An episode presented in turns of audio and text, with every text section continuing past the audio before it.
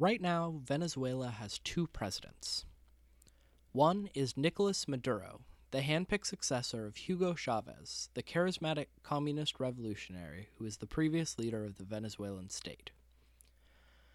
Maduro has ruled the country since Chavez's death in 2013, leaving Maduro holding the bag on a struggling economy reliant on the oil industry. The second president is Juan Guaido, the president of the Venezuelan National Assembly. Guaido is supported in his claim by the United States, the European Union, and several Latin American states, including Colombia, Chile, and Brazil. Maduro is supported by Russia and China. The military in Venezuela supports Maduro, which is a critical power bloc maintaining the Maduro regime despite the ongoing economic collapse in Venezuela. But how should an American interpret this situation? Who should the United States support, Maduro or Guaido? Should the United States be interfering in Latin America again? Because, honestly, we've swung our dicks around that entire continent since we ran out of Native Americans to oppress. The United States forced Cuba to include an article in their constitution allowing us to invade, and we stole part of Colombia to build a US controlled canal. And for every intervention we make, it throws more fuel on the anti American fire. That's why decisions like this are difficult and require all the facts. Let's start with how things got to this point.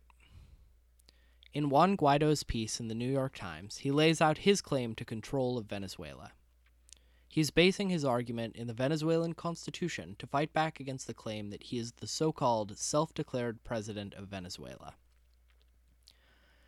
Guaido points out the disastrous state of the country under President Maduro, citing, quote, growing numbers of children are suffering from malnutrition, and previously eradicated illnesses have reemerged.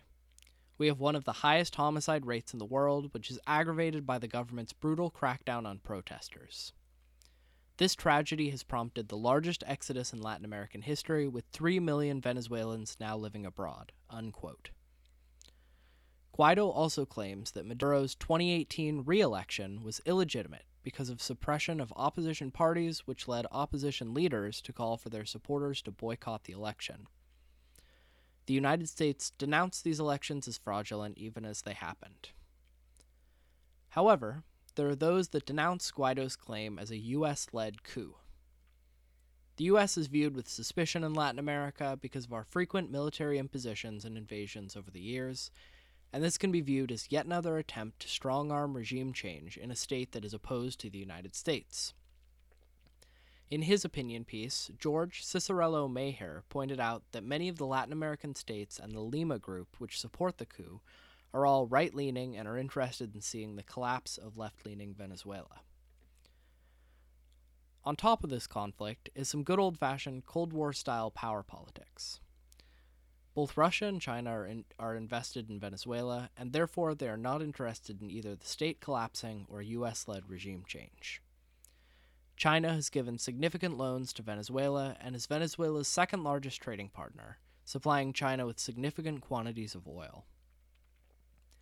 Russia is also very interested in what is going on in Venezuela, and many of the ruling elite believe the protests are a United States backed conspiracy.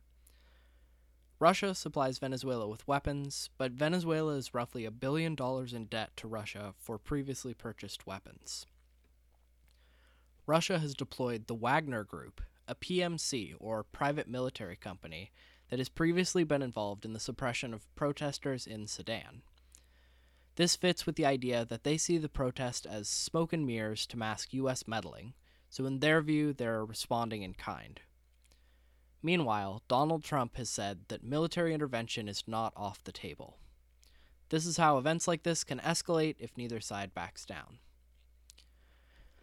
This is a complicated crisis, and it's hard to decide what the United States should do in an unfolding situation.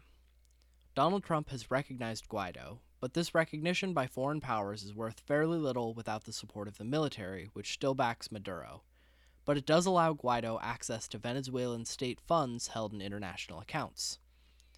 Trump's efforts have been met with something resembling bipartisan support, despite his ability to polarize any event he sticks his nose in. Republicans are always down to send the military to tramp through a faraway jungle, but the Democrats have come along with only a little more hand wringing. Bernie Sanders put out a statement on Twitter. He points out the violence of the Maduro regime and that it was unconstitutional for him to dissolve the National Assembly, stripping power from the democratically elected government. All of this won't matter if Guaido does not consolidate power, because he may become yet another victim of the Maduro regime. He has already been arrested by the state, but he was re- released due to fears of inspiring further protest.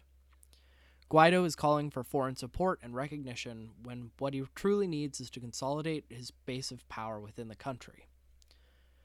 Maduro has recently begun blocking foreign aid from entering the country at the direction of Guaido, fearing a foreign invasion disguised as aid workers. From here, the situation could go a few different ways. Guaido could fade from memory if his movement falls apart, leaving Maduro with a clear picture of who his opponents on the international stage are.